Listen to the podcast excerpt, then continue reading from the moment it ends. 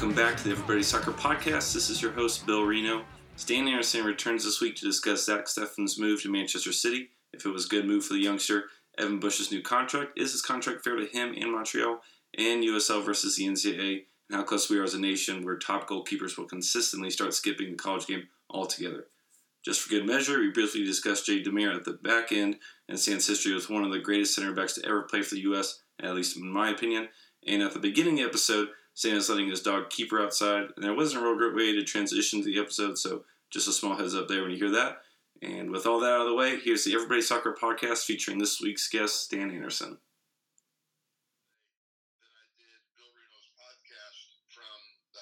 um, it's uh, it's too windy and too loud. Yeah, well, you can't win them all, I guess. no, no, I, uh, I'll still I'll still get out there, but one second. Let Sure. Keep her out. Sure, sure. There you go, girl. Keeper uh, was starting to whine at me Uh, okay, okay, yeah. anyway, but uh, that's uh, that's that. So well, good, good. Well, we'll go ahead and slide into it. Uh, obviously, the, the big news was was Steffen there of, of going overseas. Now, I, I think there's been y- the thing that I found interesting with the Berhalter hire. It seemed like everyone was kind of in the same camp of, you know, a general location of, well, we don't hate the guy, but maybe could have gotten a better hire. But like, we, we want him to succeed. But it seems with Steffen that, that there's I, I feel like I've seen every possible opinion on it. So, what, what, how do, how do you, how do you compute this? Like, what, what are your thoughts on this? on his on his transfer or on, Yes. or on okay. You know, I, look, I think it's great. I think it's fantastic. I think it's freaking awesome. Um, you know, I don't know where I could go on on that in the superlatives, and, and I'll stay shy of the expletives. But at the end of the day, you know, it's seven and a half, and if you achieve some some some feats and some accomplishments and some some um, points of uh, of productivity, then it could get to ten. Uh, you know, he's he's not going to play right away. I don't think. Uh, he, well, he's not even going to be.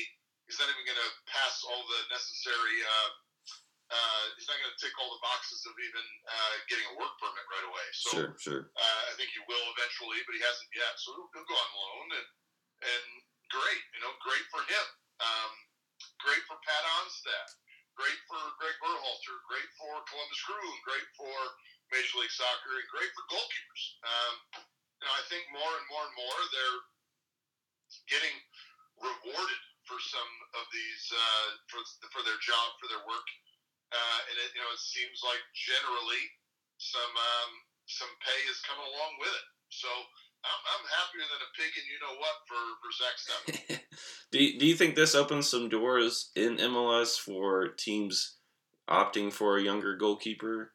Because I, I feel like I'm kind of on the fence of this. I feel like we've seen some younger goalkeepers be successful this year, but I, I still get this sense of reluctancy from teams to trust any goalkeeper under 28. I'm, I'm glad you used the word trust because that's what I think it is. I think I think the position is a massive trust position.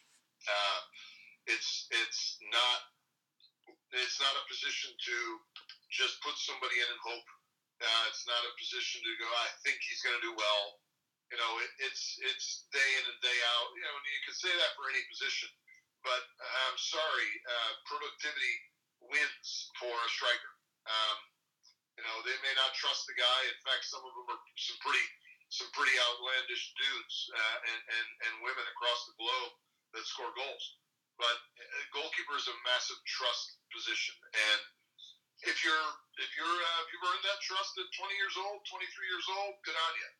Uh, usually, it takes uh, quite a bit more, and as we'll probably get into into it a little bit later, Evan Bush, it takes a while. Um, so you know, I, I think that it, it who knows what it will do as far as what other teams will do, but in Zach's case, it was warranted. You could smell the fact that the guy was legit. Uh, coach Sean Phillips and I, coach uh, head coach of UIC, saw him you know six years ago or whatever it is at this point. yeah. at the uh, showcase, and you could just walk by his field and go, and, and that doesn't happen for a goalkeeper at a showcase, where you walk by his field and just went, damn, that guy, you know, and, and just doesn't happen much, but it did for him. So, Yeah. you know, I, I don't know, you know, that'll be that'll be club dependent. Yeah, I, I, think that the last part there is a big factor, and I think that's why Matt Turner got a got a kind of a head start there in New England. I do, I do get the. I think my favorite thing about Steffen's game is that there aren't any really dumb mistakes, um, and that's you know easier said than done. I get it, but I think when you talk about that trust factor, it's less about how many goals can you save and more about how many bad goals can you not allow? you know, it's it's kind of a reversal of you're you're expecting this 20, 21 year old goalkeeper to have, you know, I don't know, two to five errors in the year, depending how good they are, I guess. So with Steffen, you know, yes, there, there's some goals that he could do better on, but I, I think the reason why he earned that trust from the get go was, hey, he he maybe he maybe not is going to give you a, a great save every game, but he's definitely not going to throw one in the net for you huge. And, and, and look, how, how goalkeepers are evaluated um, in this country, in every country, is uh, at times glorious and is time at times ridiculous. um, you know, that goalkeeper that, that people will stay with that is a calamity, Calamity James, you know, okay, they'll, they'll stay with him and they'll give him a long leash and they'll justify his mistakes and blah, blah, blah. Whether it be salary, whether it be length of contract, whether it be the manager was the one that signed him and wanted him and bought him, uh, recruited him, you know, whatever level you're at. All those things are, are uh, come into play. And the goalkeeper that doesn't have some of those things, uh, he's on the last year of his contract, he's younger, uh, he's older, whatever, people are going to shorten that leash and they, they make one mistake and they go, yeah, see, he's, he's too old. Yeah, see, he's too young. Yeah. You know, people people uh, need an advocate. They're going to believe in somebody, and City has chosen to believe in Zach Steffen, and the U.S. has chosen to believe in Greg Berhalter, and those leashes are now going to be longer for those guys. Yeah. Well, and with Steffen going overseas, you know, let's say the worst case scenario is that City. The worst case realistic scenario that I can think of is that maybe he has an okay year, doesn't do great, doesn't do awful. I can't see him going overseas and just completely bombing. Even when he was in Germany, he was doing fine. Um, and so Man City say, "Hey, we're going to move on from you." Well, you know, it's like the classic case of you go overseas, you're in front of so many eyes, someone's going to pick you up. So, you know, if, if City moves on from him, fine. You know, he's going to be with a decent club soon enough, whether that's the club he gets loaned out to or another one. So, in that sense, yeah, I. It, it seems like he, he's really set up to succeed here. I think I think he's going to, you know, according to my guy, who better start following me again, Soccer by Ives.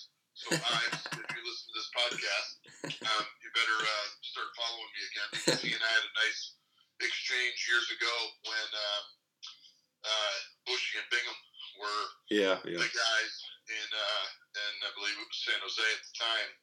Um, anyway, you know what he what he believes, and, and I would imagine is pretty accurate, is that you know he's going to head to a La Liga side. Uh, I think he mentioned Girona, and then also you got Thierry Henry, who's in that uh, yeah. that um, NYCFC Man City uh, global approach to running the world, and uh, so you know maybe he ends up with uh, Henry. You know who knows, but yeah. At the end of the day, I don't I don't see him supplanting Ederson, and in time, maybe I hope so because you know I I like to see him do as well as Casey did, and Friedel did, and Hahnemann to a degree, and uh, Pietrowski over in Sweden, and you know these guys playing overseas that um, are doing well, you know, and and you know obviously Casey, in my opinion, was the leader of that pack, but I'd like to see uh, I'd like to see him, you know, do well, get enough uh, enough of a, a contract or two or three to set himself up for life, and and you know do well in the process, and who wouldn't want to wish somebody that type of success? Right, right, yeah, fair enough, fair enough. well, staying uh, stateside here, and you kind of referenced a little bit earlier. Well, let's let's hop over to Montreal with Evan Bush, and uh, you know, I I thought he had a really good year this year, and, and I say that I feel like that's what about everyone says.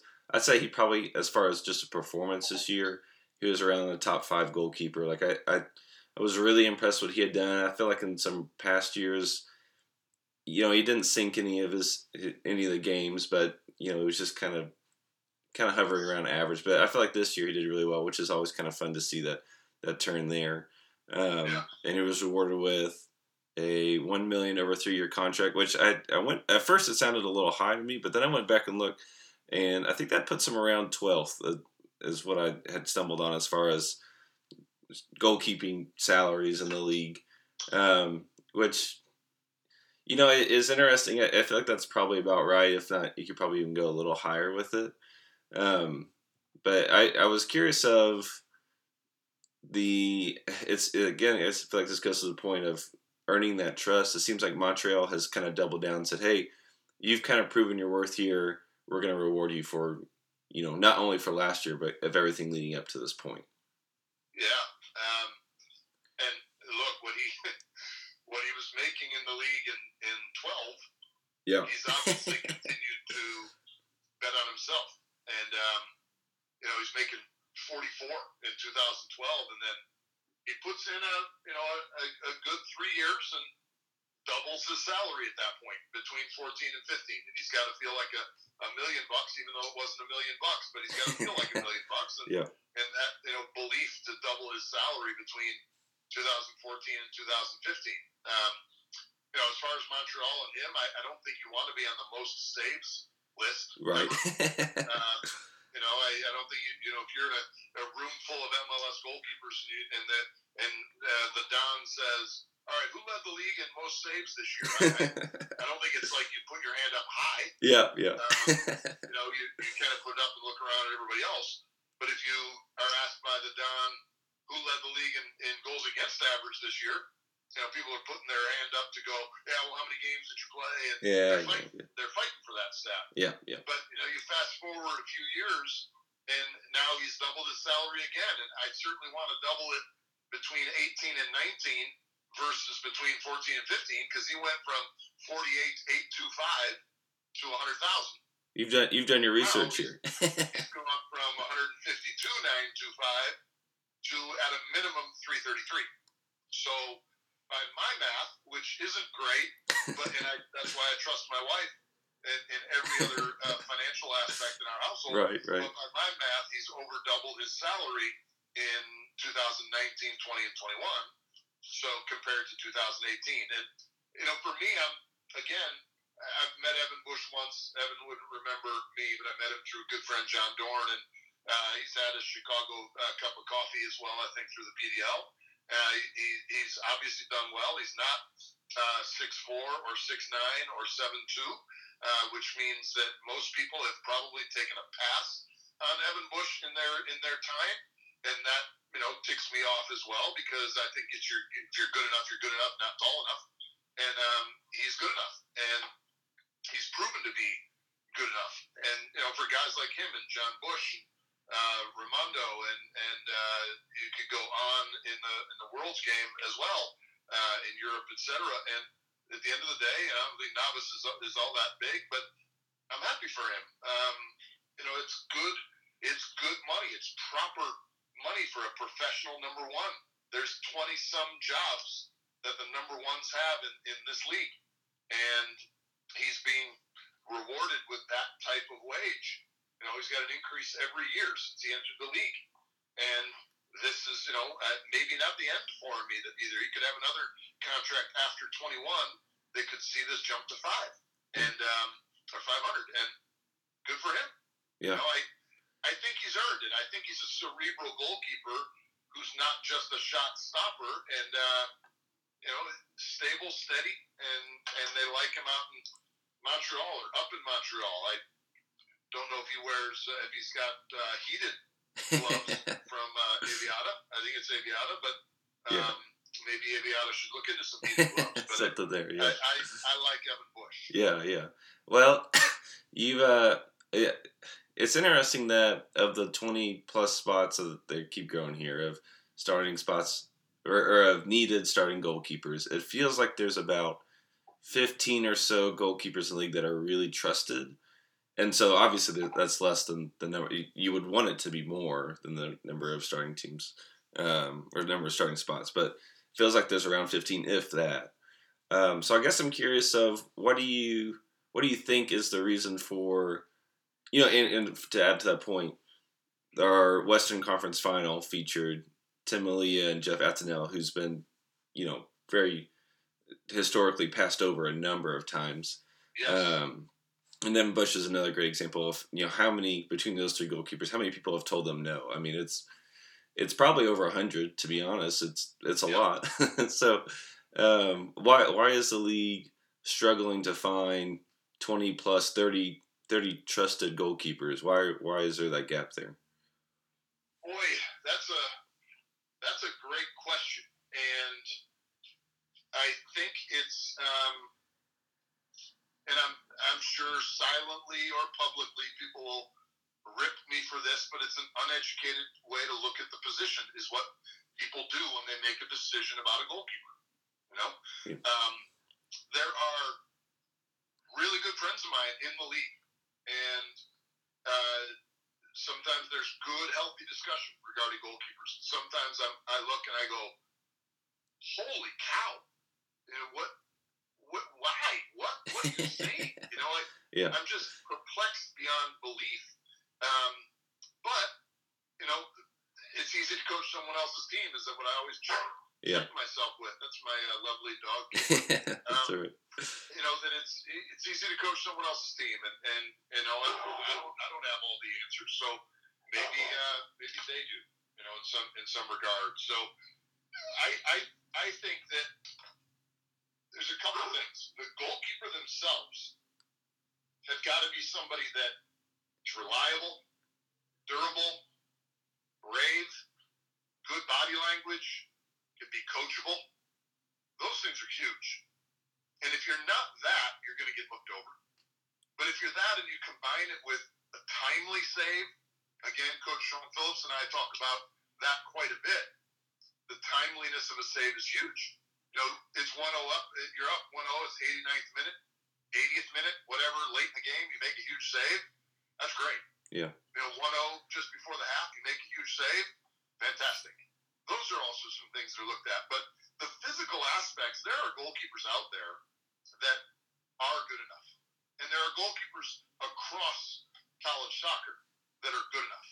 And some of them come from smaller schools, like Eric Klonowski. I don't know if Eric got a really good chance here, you know, and maybe some of that's on Eric. I don't know, but I don't think he got a full chance uh, here in the States.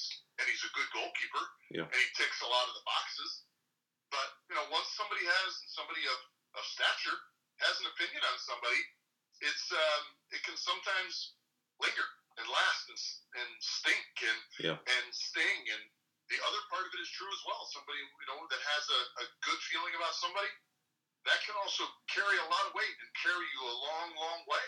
And um, so you know that's why I'm generally positive about goalkeepers and you know their their future and going forward.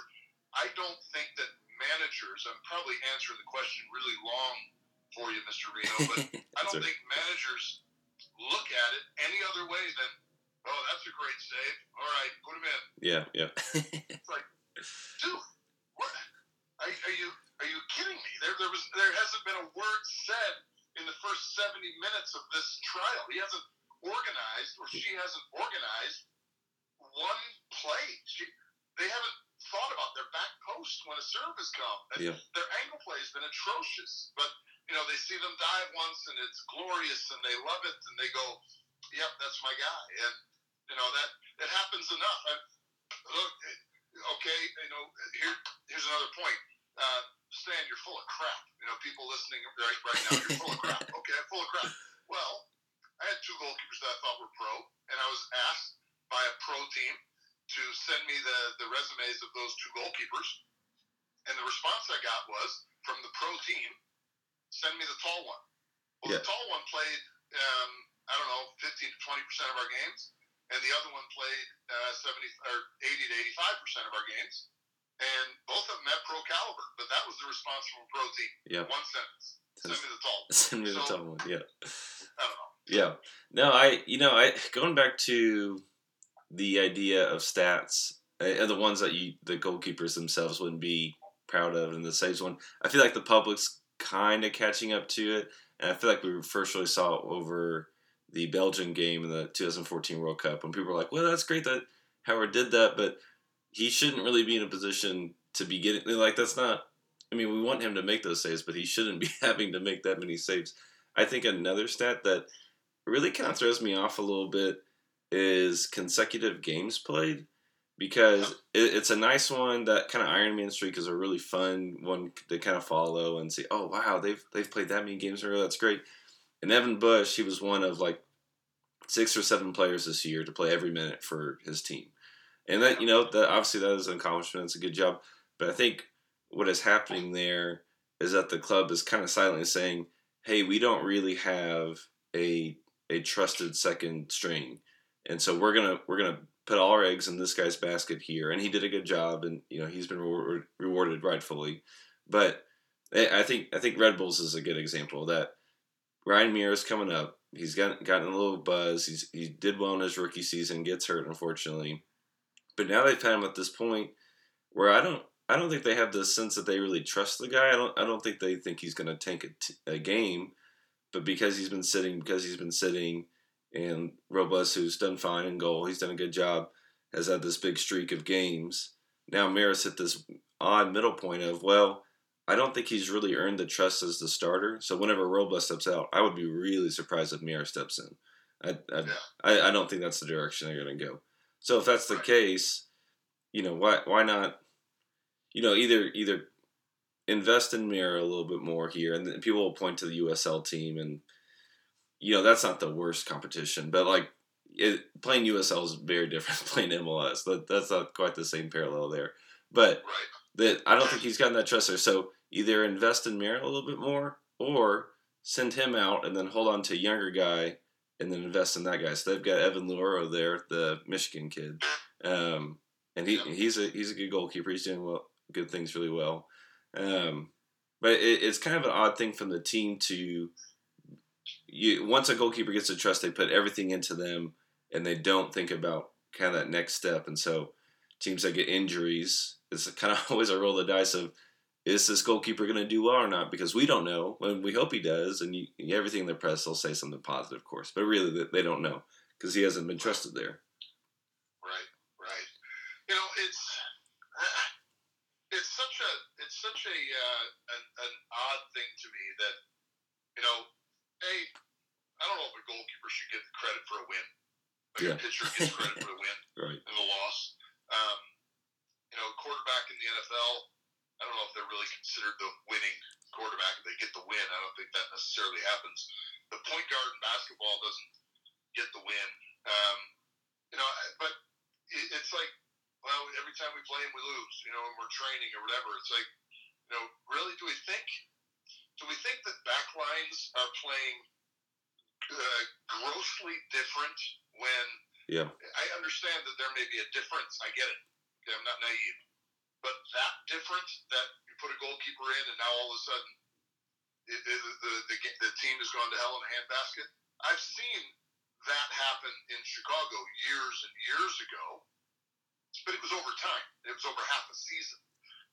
So, you know, guys that are near and dear to my heart, the, the Putnas and Lions, Ketterers, and Eric Dick, McLean, Bersano, I could go on, that I'd like to see them uh, nick a game here, nick a game there. You know, these type of things. Charlie had a, a half against Borussia um, and, and played well.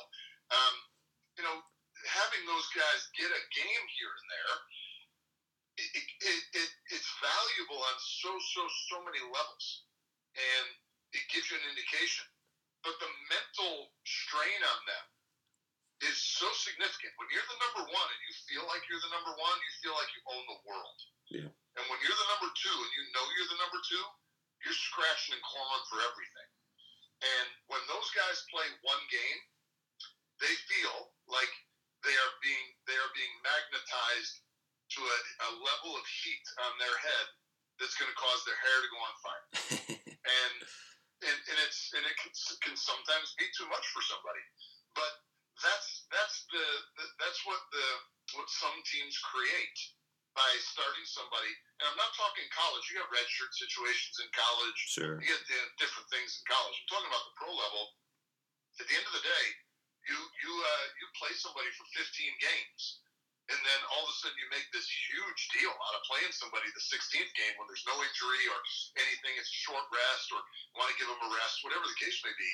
You know, all of a sudden you make this huge deal out of it instead of you know, okay, hey, this is uh, this is this is it. Let's get after it. We're going to play this week with uh, goalkeeper B, and off we go.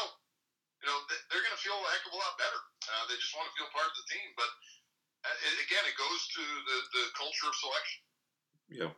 Well, I, I think you've presented it really well. That you know, there's a middle ground you want. So you don't want the extreme where there's not really a number one and two, and then you just you just have two goalkeepers, and no one really knows where they stand. You don't want that instability, but you don't want the other extreme of the number two realizes I I'm basically number three. I can't even there's no there's no chance of me moving up.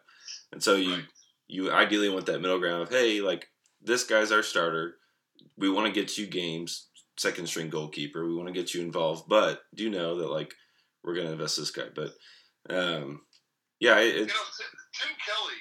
I love Tim Kelly out of St. Louis. I think he's one of the best in the country, any level. Um, he's phenomenal, and uh, I'd love to have you have him on sometime. I, I already have, already have. have you, have yeah, I got him. um, I love, I love the dude. Um, he told me years ago, and I, I, I love it because I'm taking a lot of things from Tim, whether he knows it or not. You know, one of the things is, you know, every serve I take is one less serve that the goalkeeper takes. So goalkeepers serve most all the yeah. time when I'm when I'm coaching. Uh, another thing is that if you're the number three, your job is to be liked. Your, your job is to make sure that you can carry on uh, and hold on to a, a, training session. Yeah. And not to go in there and be a, a disruptive um, uh, segment of the team. Yeah. And, you know, so that for, for the number three, it's a different role. It's a hard role. You're not dressing, you're sitting up in the skybox. Um, you know, you're not probably not traveling, you know, all these type of things and you're, you're trying to maintain and increase your skill set when you have very, very little to ever hang on. You know, a goalkeeper goes down with this or that injury, number two's going in, and you don't even know if the number three is going to be the number two. Because sometimes uh, we're going to look to bring somebody in. Um, it's, it's a tough place to be as, as a number three. Yeah.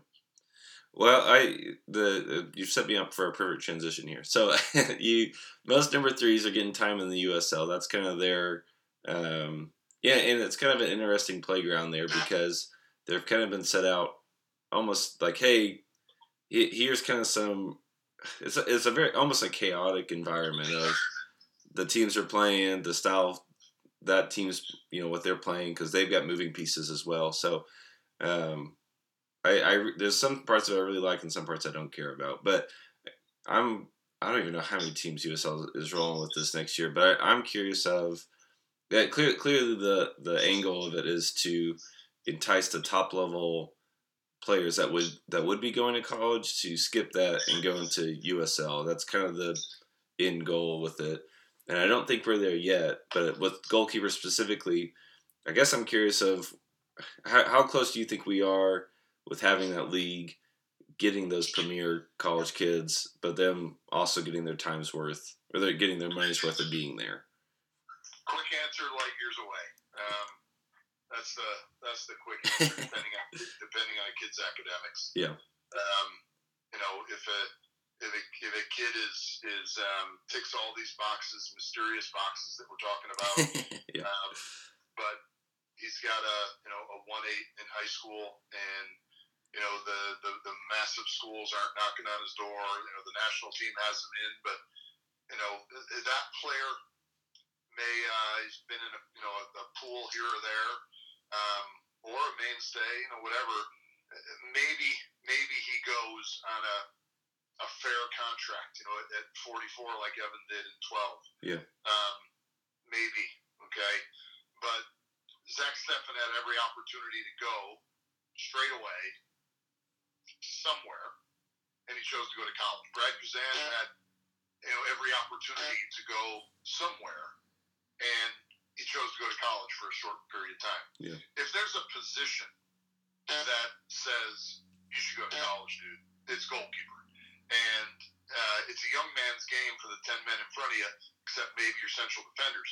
But otherwise, it's a young man's game, young woman's game. At the end of the day, for a goalkeeper, look, I, I don't think you're necessarily going to get something better today, today in the USL, um, or whatever you know the, the USL two and, and all the other things that are coming up here, than you are going to get in college, um, where you may get all the games if you're good enough. Obviously, uh, your scholarship is good enough. If you want to equate that to your pay, then I think you go to college. And I've talked with MLS general managers, and, and many of them agree. Um, I think it'll change over time, but it's not college soccer's fault with you know, all these Euro snobs that are out here that want to complain about this goalkeeper or that goalkeeper or this field player or that field player. Look, at the end of the day, it's MLS's job to either create an environment where you are are, are uh, going to pay enough, or you're going to house kids under homegrown. You're going to sign them and pay them well enough so they don't go to college at 18 years old. So for me, it's it's it, college soccer has all the infrastructure in the world to provide a, a quality environment. Is it perfect? Absolutely not. Absolutely not. Okay, length of season just in and of itself. 10 second countdown. That's probably the bigger one even um, yeah. on, on, the clock. Uh, some some schools that have the clock count backwards. That's another one. Um, but at, at, the end of the day, there's also phenomenal facilities. There, if and for a goalkeeper, it's important anyway. Strength and conditioning. If strength and conditioning is important, then that's there for you. Nutrition, academics, degree. I could go on. If the USL is going to sign whoever and put that as part of their contract, then great. You know, I, I look uh, for me, um, Djordje Mihailovic and, and Cam Lindley and Mauri, three good guys, three guys that I really, really like. Yeah. And uh, and even Colin Fernandez, you know, out, out, of the fire. Larry Sunderland did a great job there with uh, with all those guys, and they all went different routes. And um, you know, different routes in the sense that I think Mauri's going to finish his four years. Cam got out in two, and Djordje didn't go. That was just North Carolina. Okay. Yeah. Um, and Djordje's playing, and unfortunately did his knee on the final game of the year, um, and then uh, didn't play. Did play this season towards the end. Uh, had a cracker of a goal actually. And Mauri will probably be a pro, and Cam is a pro in Orlando. And um, so you know it's it, it's unique, but the the job is for it, college soccer isn't bidding on these kids. They're not raising their 9.9 scholarships or 14 if you're on the girls' side and saying, okay, to get this player out of this club, we're going to offer them, we're going to try to increase us to 10.9 scholarships, you know, and, and, and uh, you know, increase the salary cap or any of these sort of things. They offer what they can offer. And, you know, the, at the, at the uh, USL level, at the MLS level, um, I, I think that the 2005 to through 2015 window was such a huge window for us in this country. Stadiums, uh, the the league boomed, um, player signings, uh, salaries increasing. That you know there there is enough I think there to warrant a 17 year old having to make a, a a relatively easier decision to go pro or go to college. Yeah. But it, it's the, it's the pro game that and, and USL's part of that pro game that has to do that job and do that job better. Well, yeah. So uh, I think you're hitting on a lot of points there. I agree with. I, we may disagree with this. Tell me what you think about this. But I, for me, I feel like most kids going into college, not all of them, but most kids going to college, realize that the program isn't a it isn't the ideal professional route, but at the very least they'll be taken care of, and they get they, they see that how well the program is set up, how much the funding the school puts into the program. Maybe that program, I don't want to name them by name, but maybe they don't translate college kids to the pro game, but they know going into it, hey, I'm going to get an education. I'm going to be taken care of. And then when they look at the reverse and they see what the program has to offer, yeah, you're going to get a salary and you get the prestige of being a pro.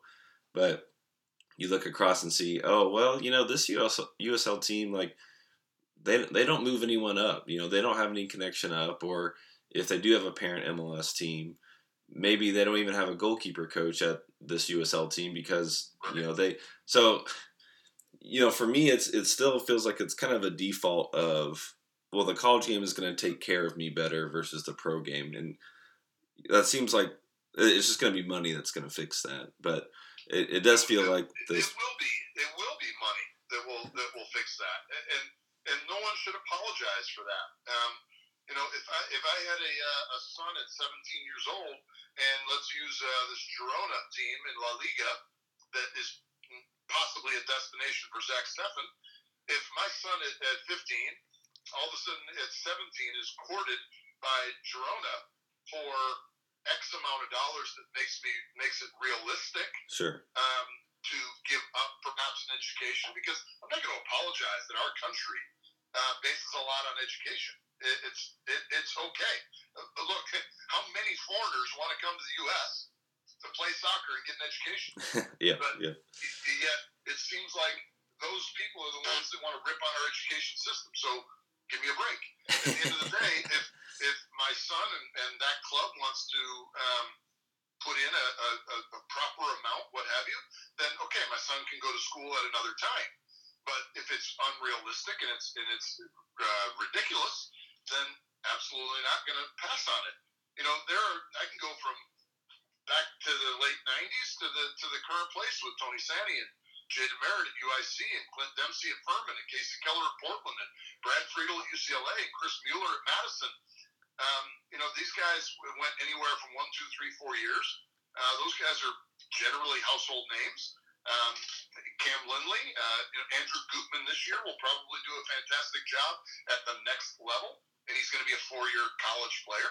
Um, and the Fire have had every opportunity to go forward with someone like that. So until that infrastructure is legit, then everybody's gonna gonna hem and haw and and make a decision to go in one direction or the other. Yeah. Well, it has been interesting. It seems like they're first fleshing out the like the academy and residency angles before they get to USL, which has been kind of interesting for me. Of I guess it makes sense that you want to graduate some someone from your academy, but unless he's just a top top player at 18, he's still not going to see your your your MLS team for a while. So I um yeah I yeah it, it's going to take more money um, for filling I, I think so. Look, Drew Conner's a very very good player. Drew Conner, I, I I've spent time with in the academy, spent time with in college, and spent time with as a pro. And I, I think Drew Conner's a good player, and um, he's an American player. And sometimes that's going to hurt him, and sometimes that's going to help him.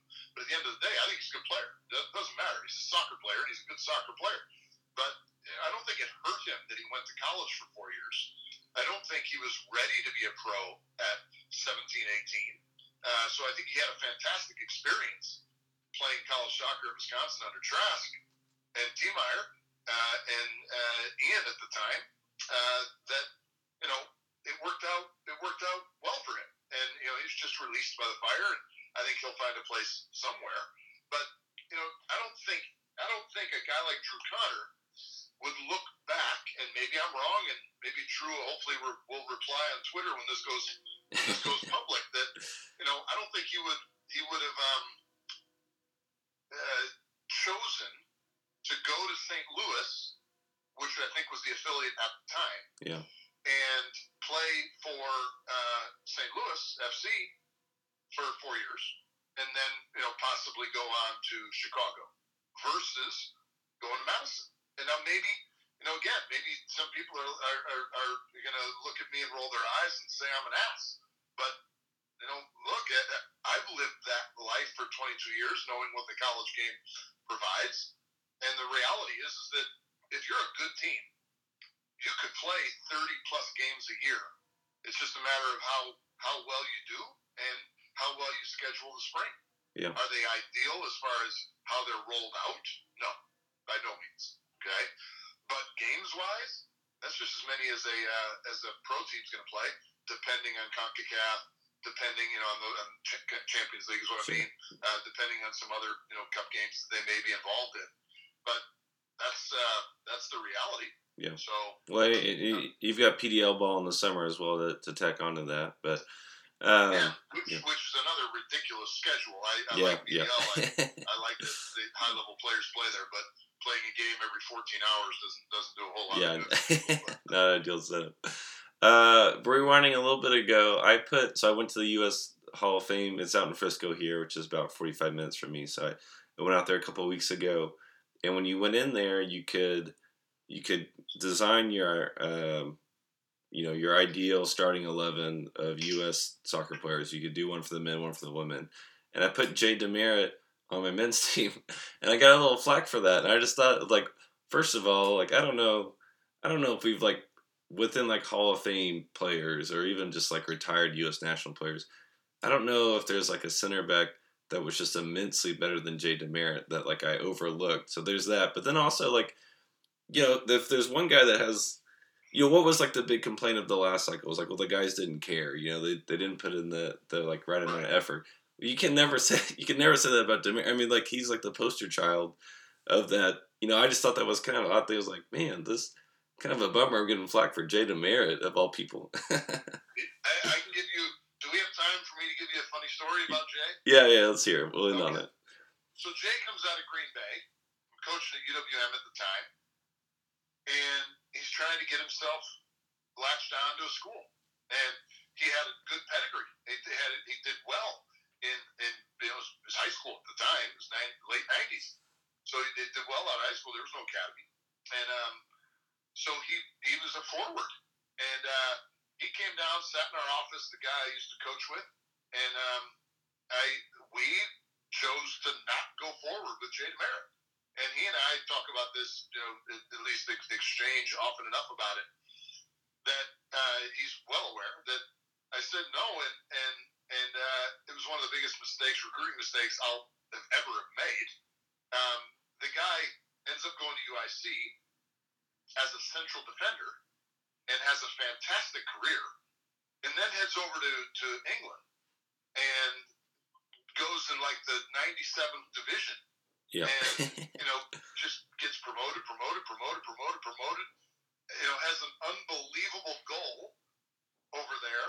Still is generally overlooked by our system. Yep. And then finally brought in and does a fantastic job. And, you know, look, I like Miazga. I like uh, Onyewu at the time, and, and I thought Tony Sanneh did a fantastic job as a central defender. The, the versatility of Tony Sanneh is another discussion, but Jay, uh, talk about a guy who banked on himself and bet on himself. Outstanding, because you know Chris Mueller as well. Chris Mueller never had one cup of coffee with any sort of. Uh, he was the number six pick and the number two rookie of the year, and he was never on any sort of a of a um, uh, a youth national team radar not even on like a call up to one of the, the regional events that they have. Um, and Jay DeMerit was the same thing. Phenomenal athlete, but a very cerebral soccer player. And you're 100% right in putting him in as, as a central defender for for your team. I, I think the guy is as class as they come, and he's still leading young men young men and women today in his leadership academy. So I I think that's a great choice. Yeah, thank you. That's that's exactly what I wanted to hear. yes. Yeah. Yes. Legit yeah. choice. And Kasey Keller would be your number one goalkeeper. Uh, I want I want Friedel actually. okay. We're, we're, yeah. we're still friends. Okay. All right. All right.